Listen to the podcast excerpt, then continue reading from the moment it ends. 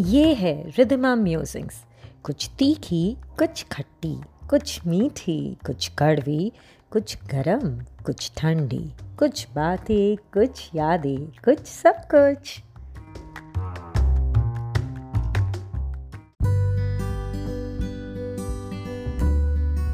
बैठे बैठे ये ख्याल में आया कि हर एक शब्द की एक वाइब्रेशन होती है, जिसको हम इर्तियाश भी कहते हैं। कैसे एक एक करके शब्दों को मिलाते हैं। उनकी कलेक्टिव वाइब्रेशन क्रिएट होती है। कभी कभार लिखते हुए कोई जादू जैसे कुछ शब्द ऐसे मन में आते हैं, जिनका आपको ठीक से मतलब ही नहीं मालूम होता है। जैसे कोई सरगोशी अपना सफ़र कहीं से शुरू कर मेरे पास आ गई हो, और खोज करने पर सही बैठता है वो शब्द तो ऐसा लगता है कि ये वाइब्रेशन ये इर्तियाश कोई मकसद की वजह से खुद ब खुद क्रिएट हो रही है। कैसे, किन्हीं लोगों के नाम की ऐसी वाइब्रेशन होती है? आपको उसको पढ़ते, कहते हुए बड़ा अच्छा लगता है।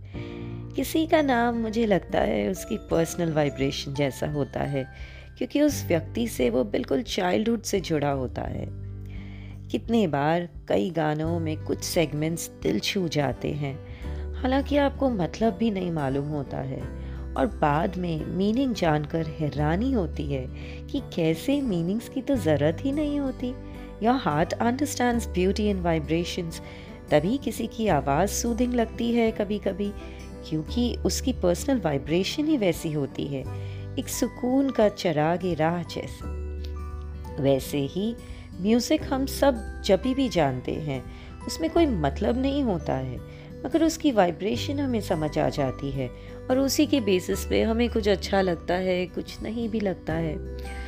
और ये एक अलग ड्यूअलिटी है कि where when we are all vibrations are cells we are a vibe and we say to find stillness within so where can the stillness be found कहाँ मिले ये स्टिलनेस हर एक वाइब्रेशन को जब ब्रेक करें हम in frequency and wavelength then just one bit of the energy in one point of space the smallest undefinable bit is stillness and that zero point is like nothing, and this nothing makes up everything.